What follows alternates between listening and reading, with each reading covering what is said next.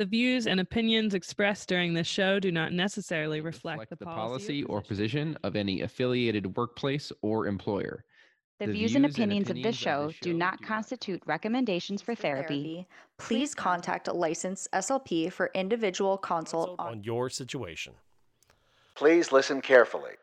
What is communication? Communication is life. Essential behavior of life. We have the both blessing and responsibility of trying to foster in others. It's transmitting a thought from one person to another. It's the strongest way for two people to convey information to each other. the back and forth between two people. Communication is a lifeline. It's just connection with other people. Connecting people in terms of ideas or thoughts or needs. Draws us out of ourselves, draws us into that relationship, you know, builds up our families. Without it, we'd be lost. Whatever it is that we do to express intent and achieve an impact. Communication is the ability to express your needs, wants, frustrations, and desires to anyone that you feel needs to have that information.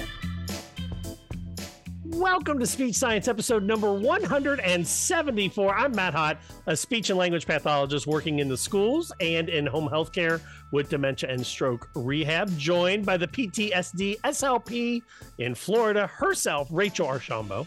Hey, Matt. Hello, and our voice and medical expert focusing on gender affirming voice care in private practice in Northern California, Ruchi Kapila. Hi, Matt. Thanks for having me. Thanks for being on air. And I have to say that it only took me two times to get through the intros today. That has never happened in 174 episodes. I am okay with that. On today's episode, we're going to look at some changes in the code of ethics for ASHA. Uh, we've got our SS Pod shoutouts and due process. The due process has something to do with some teachers on TikTok. Always bad. And we'll also be deep diving into a new journal. But before that, we want to hear from you. So make sure you head to our website, speechsciencepodcast.com. And from there, you can dive into our Discord. And I know both of y'all were very active on Discord this week. They had some questions about, I guess, voice therapy. Ruchi, I had to tag you in because I had no idea what was going on with that. it just brought us into some direct messages and talking about like training opportunities. I I'll, I'll speak openly. Getting uh, you know, general voice and also specific uh, voice care continuing education can be really hard to access or knowing where to start. So I'm always happy to do some mentorship um, and discussion around that uh, as somebody who also uh, invested a lot of time in that, you know, during and after grad school. So happy to be on the Discord. Now, were you on Discord beforehand? I was, For other um, things? but but not like super actively because I don't know. I think that's just my problem. I think I just have. I- I'm just old. You know, I'm getting, you know, trying to get younger.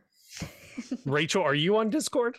I'm on Discord because you invited me to it, and I don't get it at all, but I'm happy to be on it. And then I actually added myself to the Greta Van Fleet Discord. See? So now I'm a Discord professional. That Discord is like the old version of Facebook and message boards had a baby.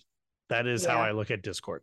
Uh, I blow the minds of my middle school kids when they talk about like social media and they're Mhm. like, Mr. Hott, you're too old to know what Discord is. And I was like, oh, I'm active in like 14 different Discords.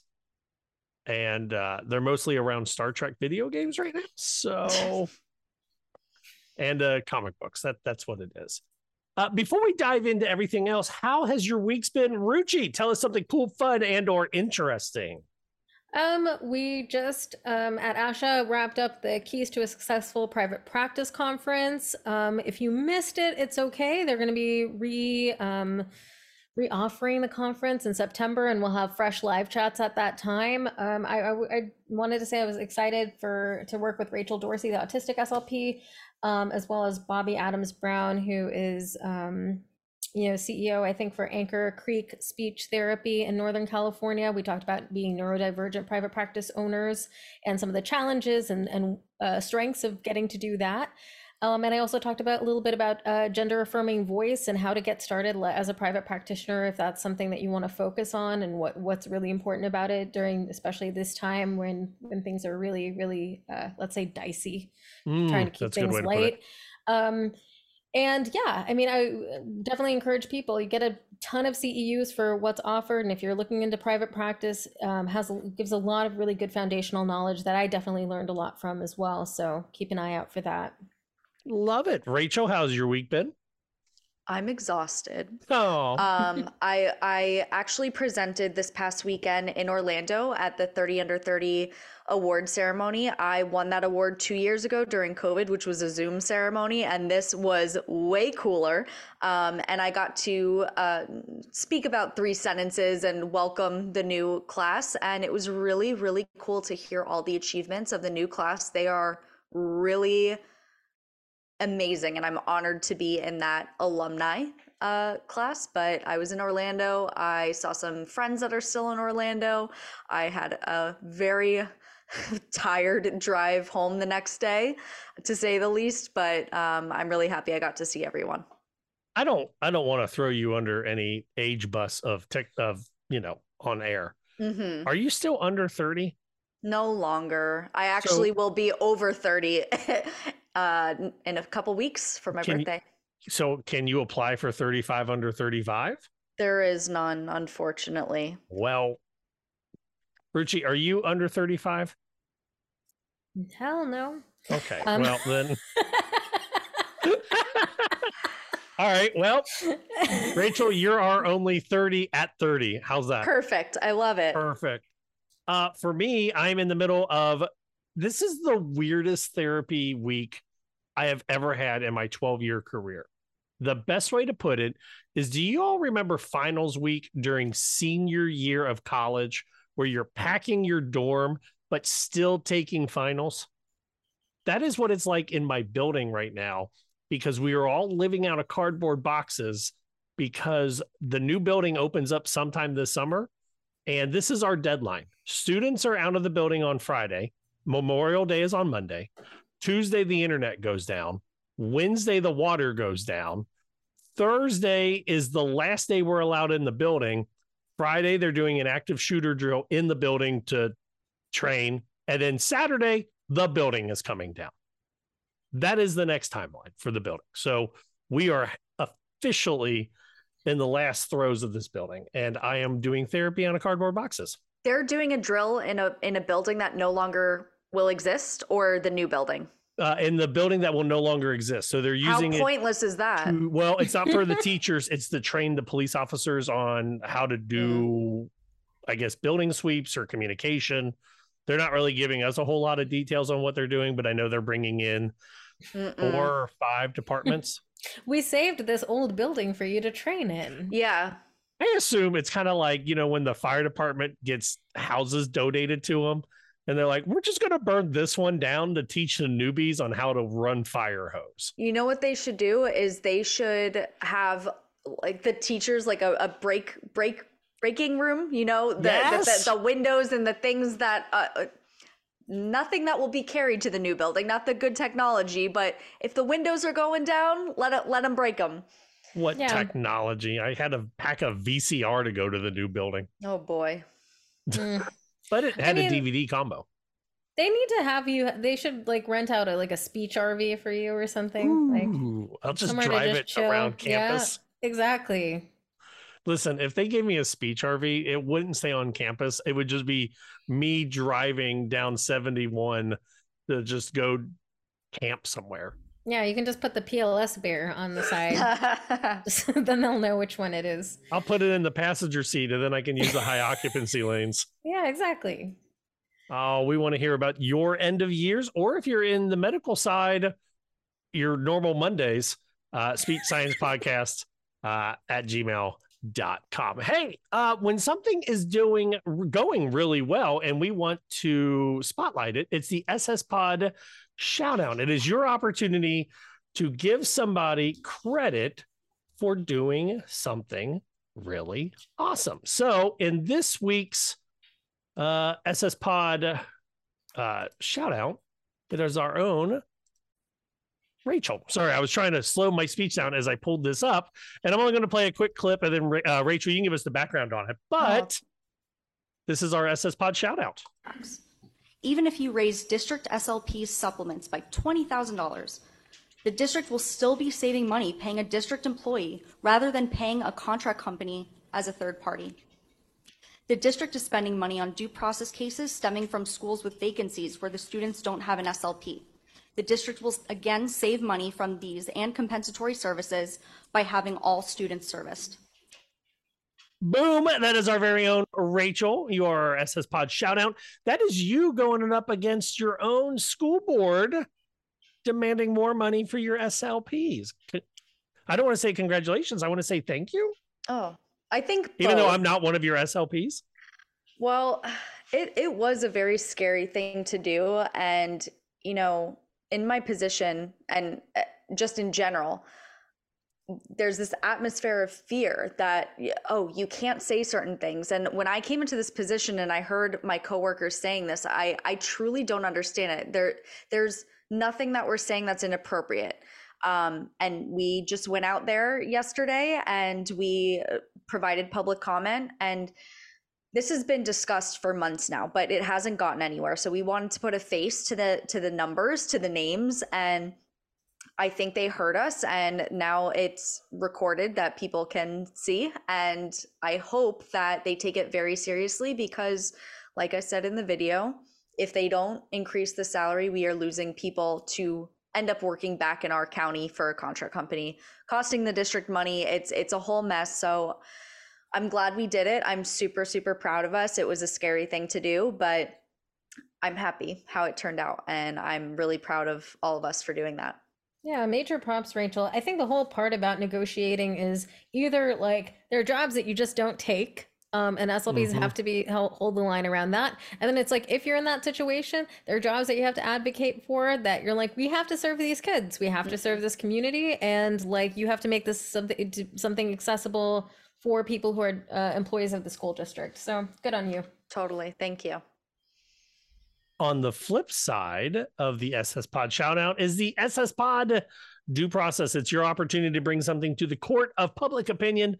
We discuss it and then we decide. Well, we'll give our opinions on it. And I guess you can decide listening uh, if you agree with us or you disagree with us.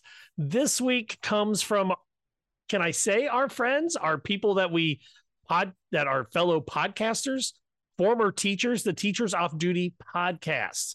That would be Gabe, Tell, and Lauren on their podcast this week uh, called IEP Kids Dumb.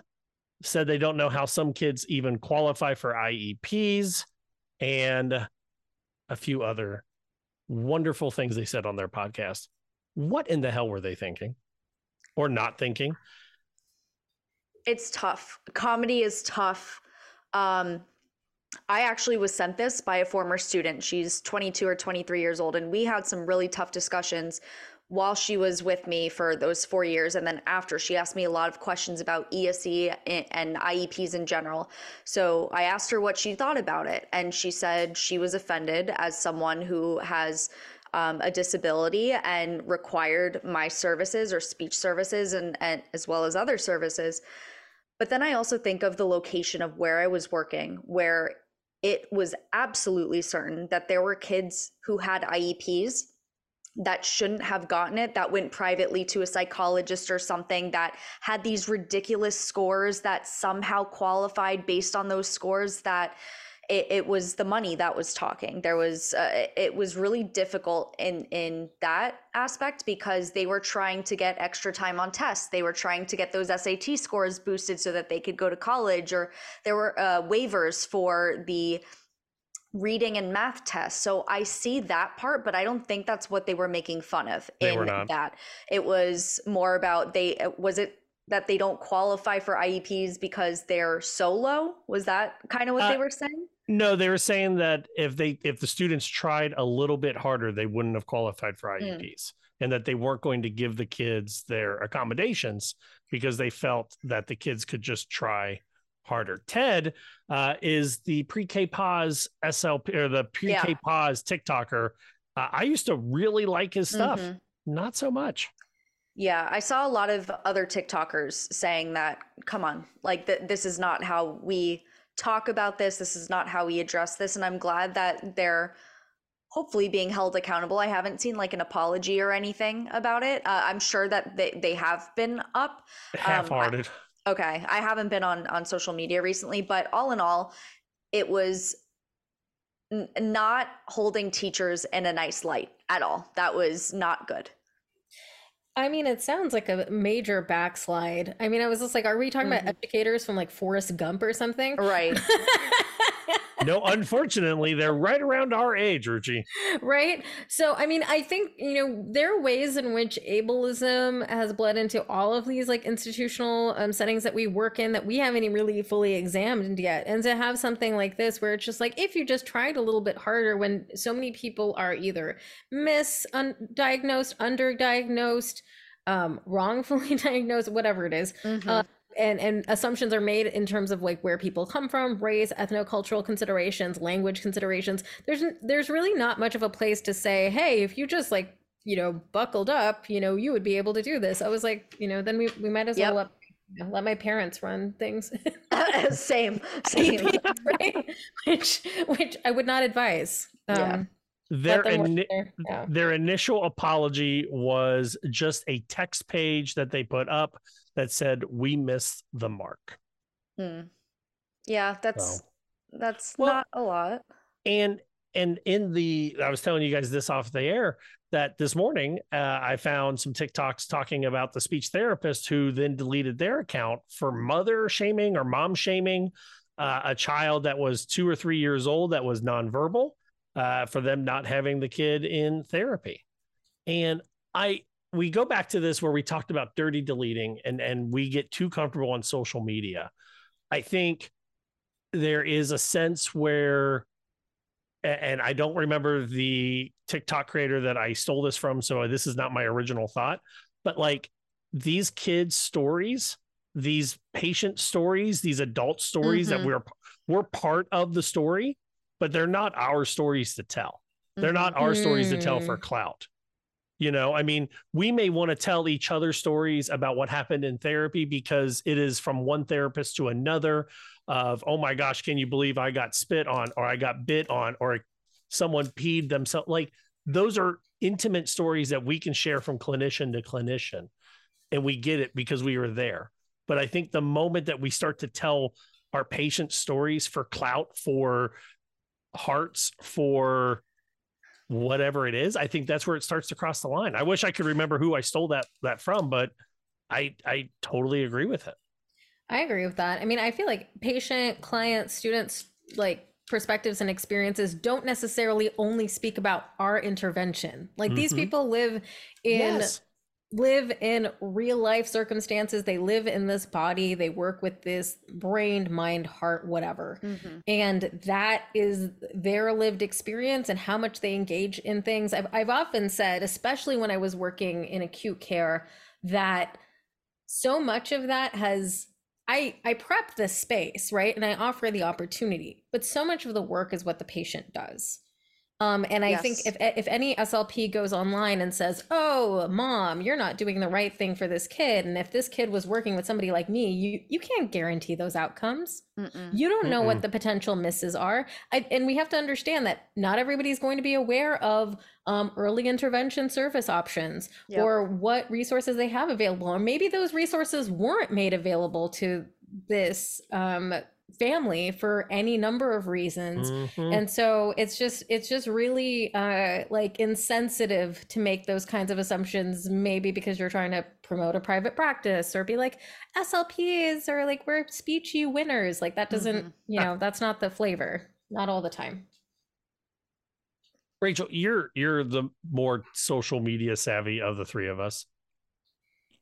Your content is very strong, and I don't think I've ever heard you mention or tell a story in therapy. Right? Every no story that I tell is ever about like conducting Right. therapy with someone. The- It when I come when it goes to my presentations though, I'll talk about conversations I had with a student after trauma. You know that I'm like, you know, they discuss that a traumatic event happened. Now, where do I go from there? I tread very lightly on how I bring that story forward. I don't try to sensationalize or put myself in a position that I'm highlighted. I, I'm not doing that. I'm saying, here's my recommendation. If you are working with a student post trauma, here's how you could best work with them to make your sessions better for them, less traumatic for them. Um, how are you able to reach your goals? But it, it is something that I struggle with that I'm like, how how much of a story can I tell? How much would Mhm. help the situation? But we have to be very very careful in our profession um, that we are not highlighting ourselves. Like there's a, a quote that you see all the time on speech pathology social media that's like we we get people to speak. We make that happen, and is exactly what Ruchi was saying about like the patients are are doing the work to help themselves. It's not on us. We can help a little bit. It's not about highlighting us. We need to take that away from us. So we have to be very careful, especially on social media. We want to know your thoughts. SpeechSciencePodcast.com, uh, Speech Science Podcast at gmail.com. Shifting gears a little bit and also just a little bit behind the scenes. On my microphone, you can hear my kids screaming or yelling in the background because we've hit that wonderful time of year uh, called summer break for my children. So they don't have school anymore. Uh, Rachel, what is the sloshing sound we hear behind you? Me, no, it is my dog. Uh, right before we just took a break to get on a different link, and my dog was staring at me for the last 20 minutes and needed some water, so I filled it up, and he has been chugging water, so everyone could hear it in the background. Hey, that's okay. Ruchi, do you have random people or things or animals doing noise behind you? I mean, you know, Cooper, my cat, is not in here right now. Um, but uh, my husband Blake's probably like maybe Blame playing. Wor- Worldcraft after hours, and you might hear some tapping. So Just blame the Just letting you know husband. Just blame the Always- husband. Blame oh, the spouse. yeah. That's what we do. That's that's what we do. Ah, hey, new research is good for our field. Remember a couple weeks ago, we or a couple weeks ago, a couple episodes ago, we talked about what was it, a 17 year gap between Mhm. research to actual use in the field? Yes. Well, the Mm. Journal of Critical Study of Communication and Disability uh, is now formed. It's an interdisciplinary, peer reviewed, open access journal published by Adelphi University Libraries. It's grew out of the Speech Language Hearing Scientists Equity Action Collective. Ruchi, you kind of got me onto this. How did you hear about this? How did Um, you were you involved? How did you know people no, involved? I would love to be involved at some point. Um, Dr. Yvette Hyter, who's at Western Michigan University and also has um, private consulting, um, has been, I, I think, a major proponent for cultural linguistic diversity and so many important um, topics in the, in the field of speech language pathology uh, shared. Uh, she's one of the managing editors alongside Betty Yu from San Francisco State University and Reem Khamis from Adelphi University as well. So I am really interested to see um, more from the publication and get to actually like dig in and, and, and read the articles in the in the seminal um, journal publication. I love it. They say they aim to provide a professional forum for sharing information on research related to social justice and speech language hearing sciences, building community among researchers and clinicians dedicated to social justice work in the profession. One of the first articles I'm reading, and I don't have anything to talk about it on air just yet, was about the Crip language uh, and how language, I guess, develops for a purpose. And uh, it came out of some research done at Gallaudet University. So that might be something we discuss on a future episode. But I love the idea of bringing more research into the field. We've got the Informed SLP, we've got uh, speech therapy PD, we have speechpathology.com offering those CEU courses or whatever. Now we got Journal of Critical Study of Communication and Disability. I think it's important to note that research doesn't have to just come from ASHA. We like to read the ASHA articles because we get we pay our dues for those ASHA articles and we might as well use them. But research doesn't only have to come through one gate, I guess is the, is the way I want to put that. Mhm. And this journal is, uh, I think, free to access for everyone to look Mhm. at. And so I think, I think because it came out of you know um, this equity action collective for speech language hearing scientists, there was a like a real focus to actually you know talk about and and dismantle these considerations that are like specifically white, monolingual, Eurocentric, ableist, you know, cis sexist or heteronormative in terms of ideologies. And we don't necessarily have a lot of like publications that are dedicated to um, some of the things that we come up with whenever we're concerned about we don't have enough diversity in the field or we're not actually meeting uh, the diverse needs of uh, patients clients students that we work with. And why is that happening? And, and what are all of like maybe foundational um, issues in the field that we haven't really explored enough of? And now having a journal that is like dedicated to that is um, really really important. That's like that's landmark history making we need to get more more journals, more articles, more research looking at all areas of of our field. So that's awesome. Thank you uh, for bringing that to our attention, and I'm glad we can bring it to to our lovely listeners. Who, by the way, make us. And did you see that stat I posted? We are in the top five percent of all podcasts. No way. Thanks to our lovely listeners. Very cool. That is really awesome.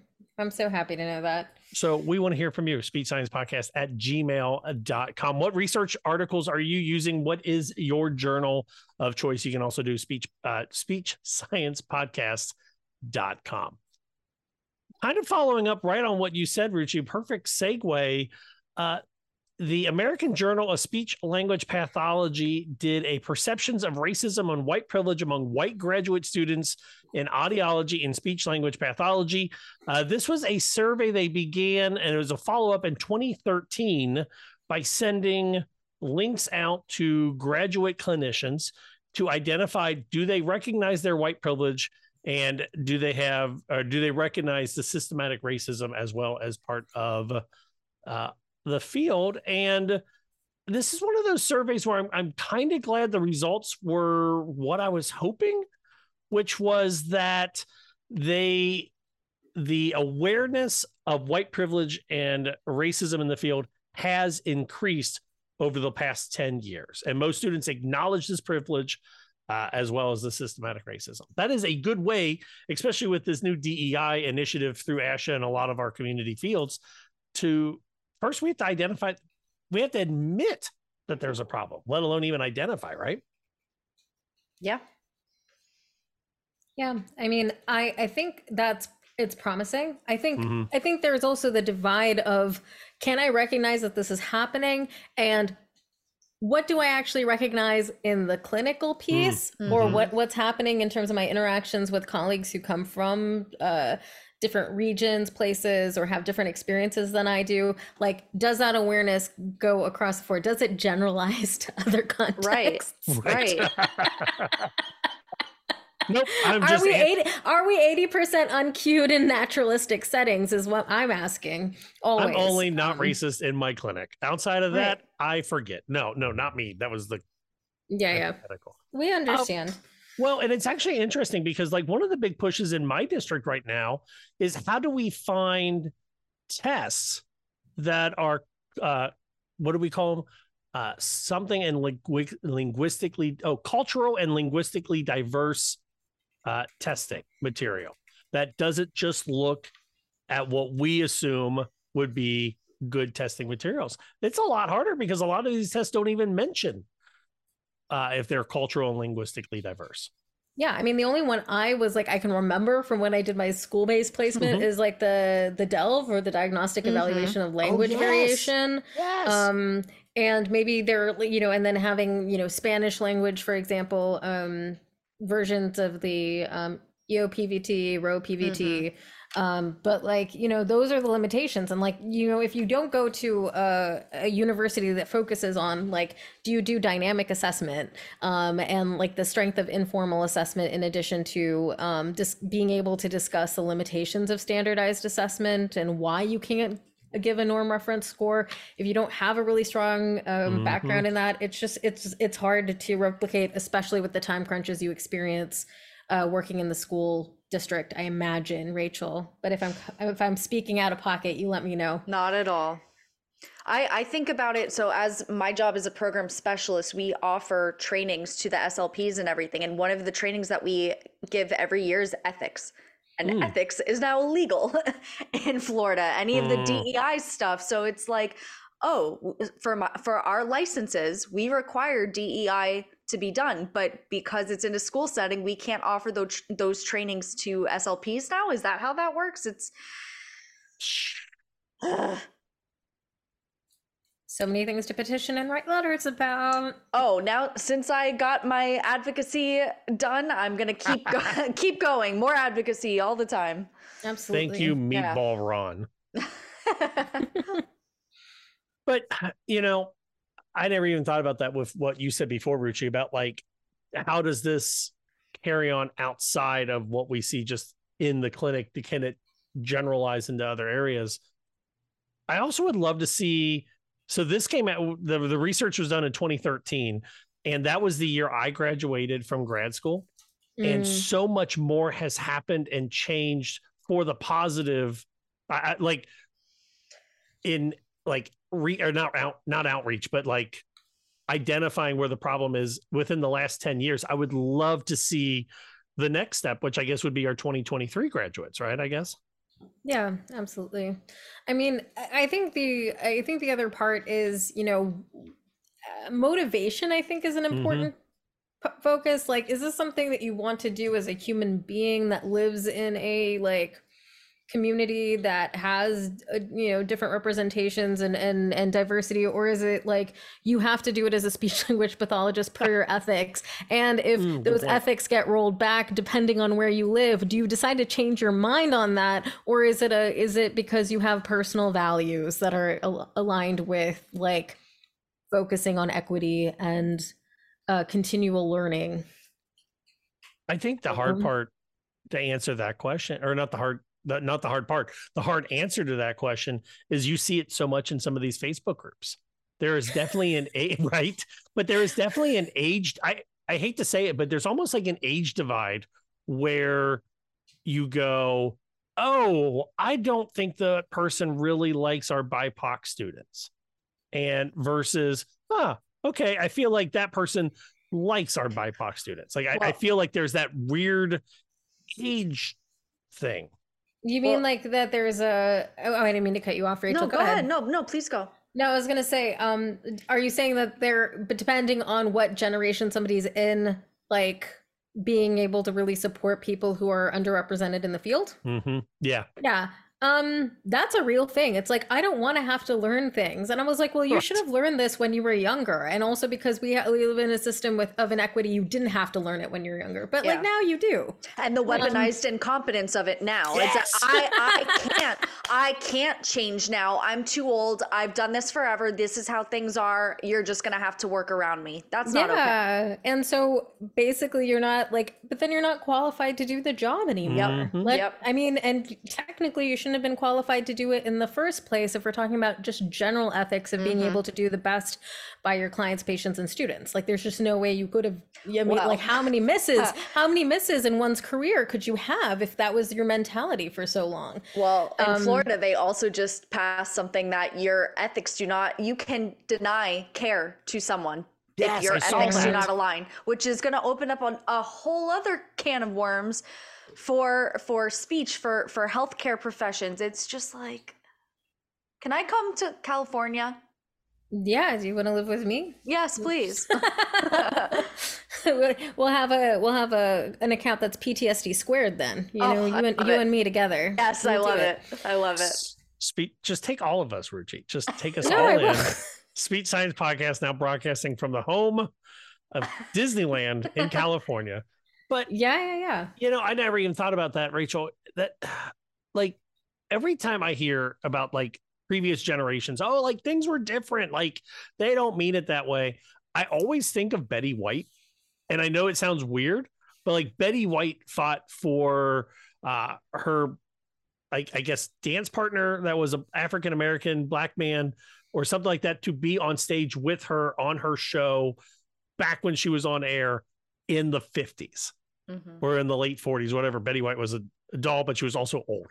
Like, if she could do it back then when things were, quote, different, there's no reason we can't do it now. That's Yeah. the kind of stuff that aggravates me. And of course, if Betty White was an SLP, I she would be awesome. But Yeah, I mean, it's it's uh having privilege, understanding your privilege and understanding what good trouble is is like a Yes. necessary part. Um if you want to actually practice well. Um you know, I I, I have to look this up, but like I I remember that, you know, when Eleanor Roosevelt advocated for Marian Anderson to be able to sing at the White House. Why do we have like a few examples of this? Um, I think I think that's the that's the piece is that either you know either you're dedicated to it and you understand the value of this and you um the humanity in things and you want to push for those things or you don't. And also it's just not it's not easy. It's hard um anytime that i've had to advocate for anything on my end it's it yeah my neck is always out but you know that a nice advantage of being neurodivergent is like you don't really feel like you have much of a choice you're like i tell the truth or i tell the truth or i hate myself you know Right. and and like Preach. so preach. you know we like so we like your truth, Ruchi. We like your Thank truth. you. I try. I try to make it sugar coated a little bit. You're doing a Splenda great job. sweetened. Yeah. Splenda sweetened. The the the the journal article also does mention that there were examples of inconsistencies and underdeveloped awareness uh, during the results. For example, uh, they stated there were more statements that agreed with the quote, the structure of our healthcare system disproportionately benefits white clients and families than with quote, race makes a difference in service delivery. So there are still some quote colorblind or blindness to the the impact that race or the the thought process of race serves during therapy. Do you think that's because the grad students haven't practiced anywhere else? yet? maybe, maybe, but I mean, like I But it's also the grad programs admitting Mm-hmm. Yes. ninety percent to hundred percent white people Yes. who don't have that wherewithal. they Right. they have so this article could be applied to any level. It could be the undergrad level, the grad school level. Like, are they aware of white privilege at their level that they're currently at? And are they able to go above that? Are they able to recognize it in the level above them, in the level below them? It needs to be everywhere. And that's what I, I'm not sure about. It sounds like this article was, or this study was asking about are they aware of white Mhm. privilege in the field of, of SLP and not so much at different levels? So it, it's an interesting article. yeah. well, I remember we interviewed Billy Fuller. He was the one that wrote the article now hiring black male SLPs for the ASHA journal. Cool. And his like first day in therapy, like not therapy, first day in class. They asked him if he was in the right class and that mm-hmm. African American studies was across the hall. Oh. Like, and that well, now you know if it, if he went in today, they'd be like, "Here's a gifts basket. Please Oh. don't leave. we, We, need need you to back on air. we need Billy, you to listening. exemplify that things are actually much more like acceptable now or like uh, accessible now for people. It's wild. It's a wild up with Billy now. world. Yeah, you should. We I'd should be, follow I'd up be with Billy. interested. Yeah. We want to hear from you. Are you now that we've alienated half our listeners? Are you Oh, part gosh. of the younger generation or the older generation? How are you addressing this in your practice or in your school district? Speech Science Podcast at gmail.com, speechsciencepodcast.com. Come back up from around the bend on the other side of the break. We have our What Up Asha, and then we will be looking at what we are doing in the weeks to come. You're listening to Speech Science.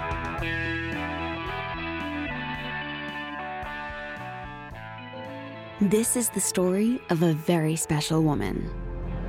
In a matter of seconds, she turned herself into a great mathematician or an entrepreneur. Her knowledge was limitless and still is. She could also make monsters disappear, especially those that lurked in the shadows under the bed. Once, this woman put back together a teenage girl's broken heart, which had been shattered in a thousand pieces, just by giving her a bear hug. She masqueraded as a regular person at work, but as a superhero at home. Everyone knows her as Gabriella. I still call her mom. Your hero needs you now, and AARP is here to help. Find the care guides you need to help, complete with tips and resources at aarp.org/caregiving. A public service announcement brought to you by AARP and the Ad Council. Welcome back to Speech Science episode number 174. I'm Matt Hott, joined by Ruchi. Hi. What up? Joined by Rachel.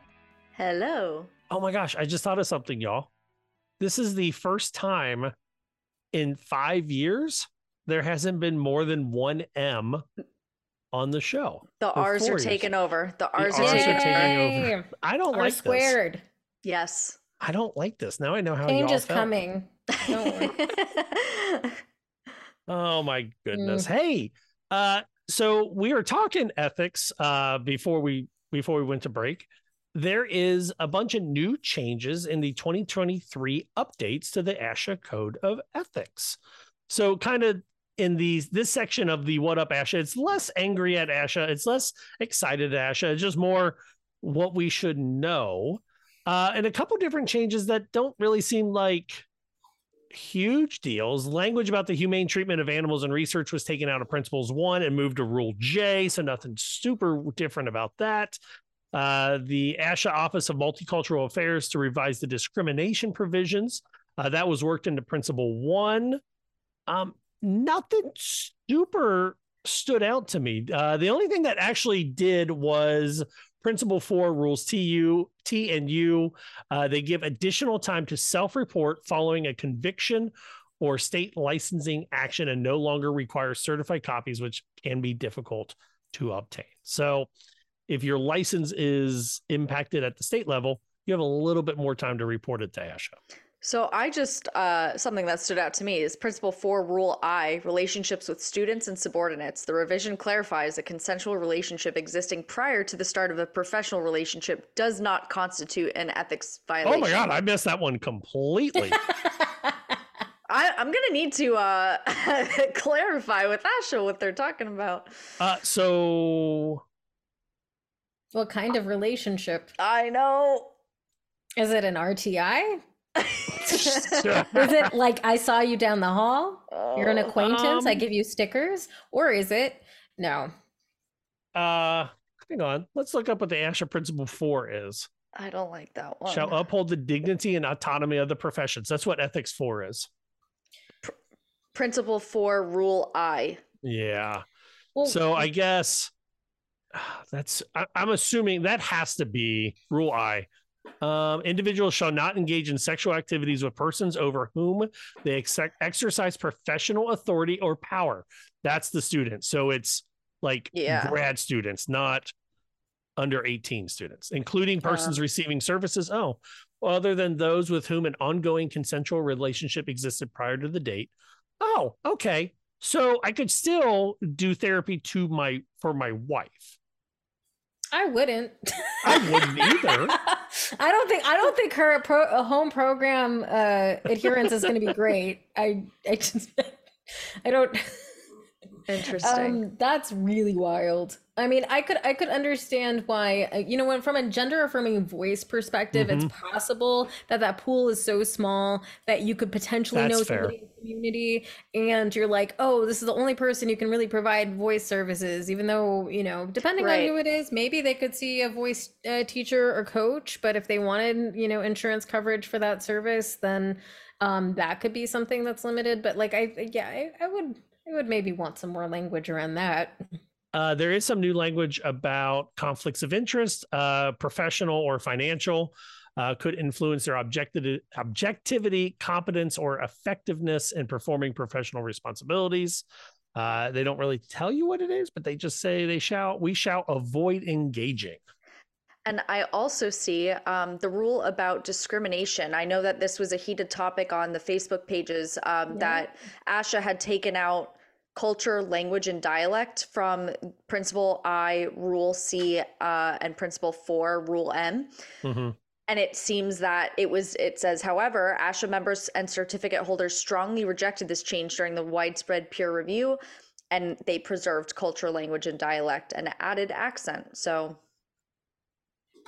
Oh, yeah, and good. also gender and genetic information were added as Yep. um, prohibited types of discrimination. All of that's important. That's Wouldn't great. throw that out. I mean- know.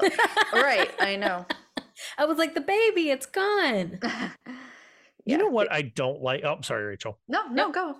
What I don't like about ethics is that we have to put into writing for our fellow SLPs not to be bad people. Kind of touching base a little bit on what you mentioned before break, Ruchi.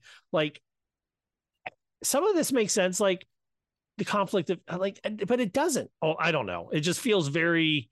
The whole idea of the ethics feels weird to me that we have to teach people to not be a holes to put it better. Well, also when we go around the world, you talk about Facebook groups. I've like left Mm-hmm. many of them because I'm just like, I don't want. Yeah. No, thank you. Yeah. Um, like I'll talk to who I want to talk to at this point. But um, you know, how are any of these things actually enforced? Oh, And how- so I have a fun story about that. Please, I want to hear. when I was an ASHA SEAL, which totally sounds like a secret operative and Hmm. not just a state education advocacy leader, I remember that we had to vote on somebody's like it was weird. It was at an ASHA convention in Denver. We were in a room and they read somebody's like ethics violation and then like they stated what their punishment was going to be and then we voted if we agreed with that punishment it was super like weird So you were on an ASHA jury, essentially. yeah, like, the person wasn't even in the room. They were just like this person did this so we suggest this. All in favor. Raise your hand. All against. Raise your hand and all abstaining. Raise your hand. I abstained because uh, i was late to the meeting. Surprise. And uh, like i had no idea what was going on. But and you're like, this is a big responsibility. Yeah. right i should um, probably take this more serious no i mean but it, it definitely is weird to to have been part of that for like two minutes let alone consistently Yeah. Yeah. so there you Um, go So that's who there's enforces ethics Yeah, it's not mysterious at all. Um, but I, I, you know, I mean, I think that's, I think that's the piece that, you know, yes, it's really important that we have this. Um, uh, we're actually in a time of anti-trans legislation, so for Yes. how how people Uh, are not going to discriminate That's a good against point. That's a good how point. people are not going to discriminate against uh, gender or whether they're going to provide services or whether they're going to help people out is like it's Good up point. in the air. Um, so that's something that we definitely need guidance around. Um, and yeah, I mean, I think I think if anything, it's just a reminder that and a push that we need to be able to compassionately call each other in.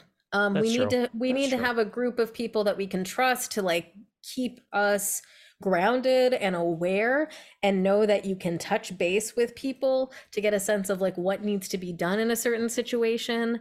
Um, yeah. I agree. True. Yeah. Way to bring us back down to earth, Ruchi. Sorry. No, it's ac- I never even thought about that. You're right. It has The to be party's written dead down over or- here. It has, it has to be written down, or we can't use it as a corrective or punishment. You're right. I never even thought of that.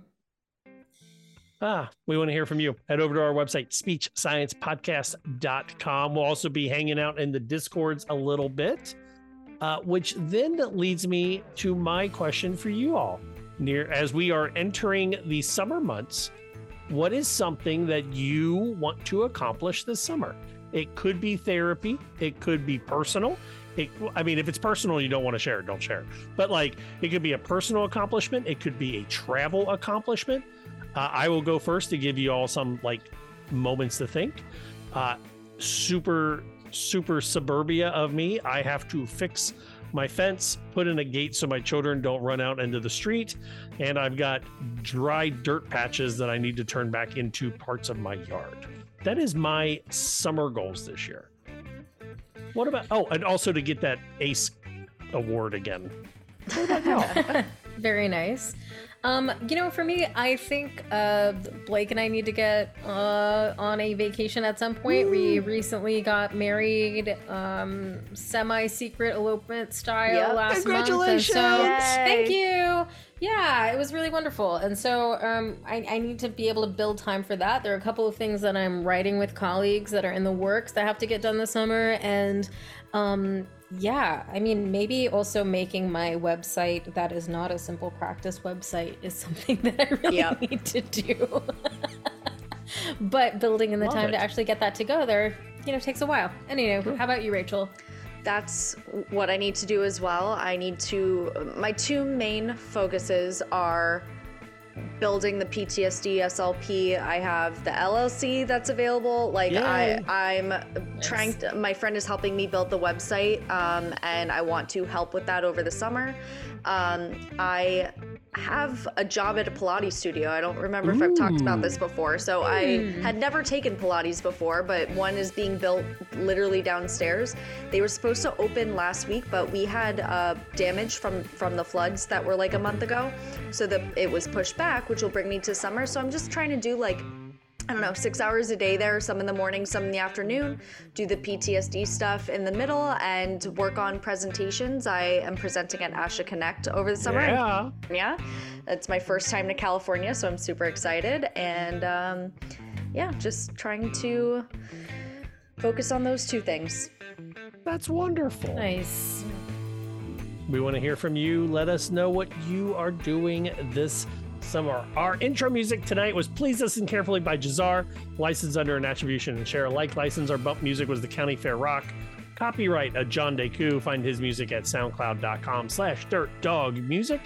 And our ending music playing right now, it's a slow burn by Kevin MacLeod, licensed under a Creative Commons attribution license. In the immortal words of Janice Wright, always be a willow. The oak looks strong until the storm and it cracks. The willow will bend and return to form.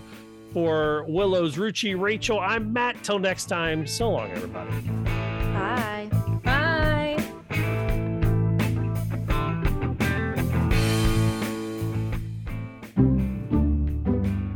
Speech Science is edited and produced by MWH Production. Please follow Speech Science on Twitter at Speech Science PC and like our page on Facebook. And rate and subscribe to our podcast anywhere you get your podcasts.